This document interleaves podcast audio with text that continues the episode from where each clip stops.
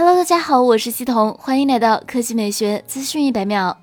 前段时间有消息传出，用于苹果新款 iPhone SE 使用的 LCD 屏幕才刚刚生产，可能要赶不上春季发布会。不过苹果似乎比果粉们更急。近日，苹果3款新机悄悄登陆欧亚经济委员会数据库，分别是 A2595、A2783 以及 A2784。不出意外的话，这3款新机就是新 iPhone SE 了。有意思的是，上一代 iPhone SE 一共有2款，这代中的 A2783 和 A2784 很明显是同一型号的不同版本。那么神秘的2595会不会就是传闻中使用全面屏设计的新款 iPhone SE 呢？价格方面，据报道，新款 iPhone SE 的价格将与上一代持平，也就是$399起步，国行则是$3299起步，可能会对安卓手机市场造成冲击，并为1季度供应链增加动能。由于多出来一台 A2595， 所以这款新机的价格仍然是未知数。据了解，苹果正启动生产 iPhone SE3， 外界预期它有望在3月中下旬上市。新机升级搭载 A15 处理器，支持 5G 网络。一个值得关注的信号是，1季度虽然是传统淡季，可富士康郑州厂区日前开出了最高8000元的返费奖金。具体来说，招工信息显示，自2月6日起面试并入职的求职者，入职满1个月，其介绍人可以获得500元的奖金。当求职者在职天数大于或者等于90天，有效出勤满55天时，本人可获得6800元到7500元的奖金。根据此前消息 ，iPhone SE3 造型和现款 iPhone SE2几乎一致，正面4.7寸显示屏保留 Touch ID 指纹识别，背部单摄像头。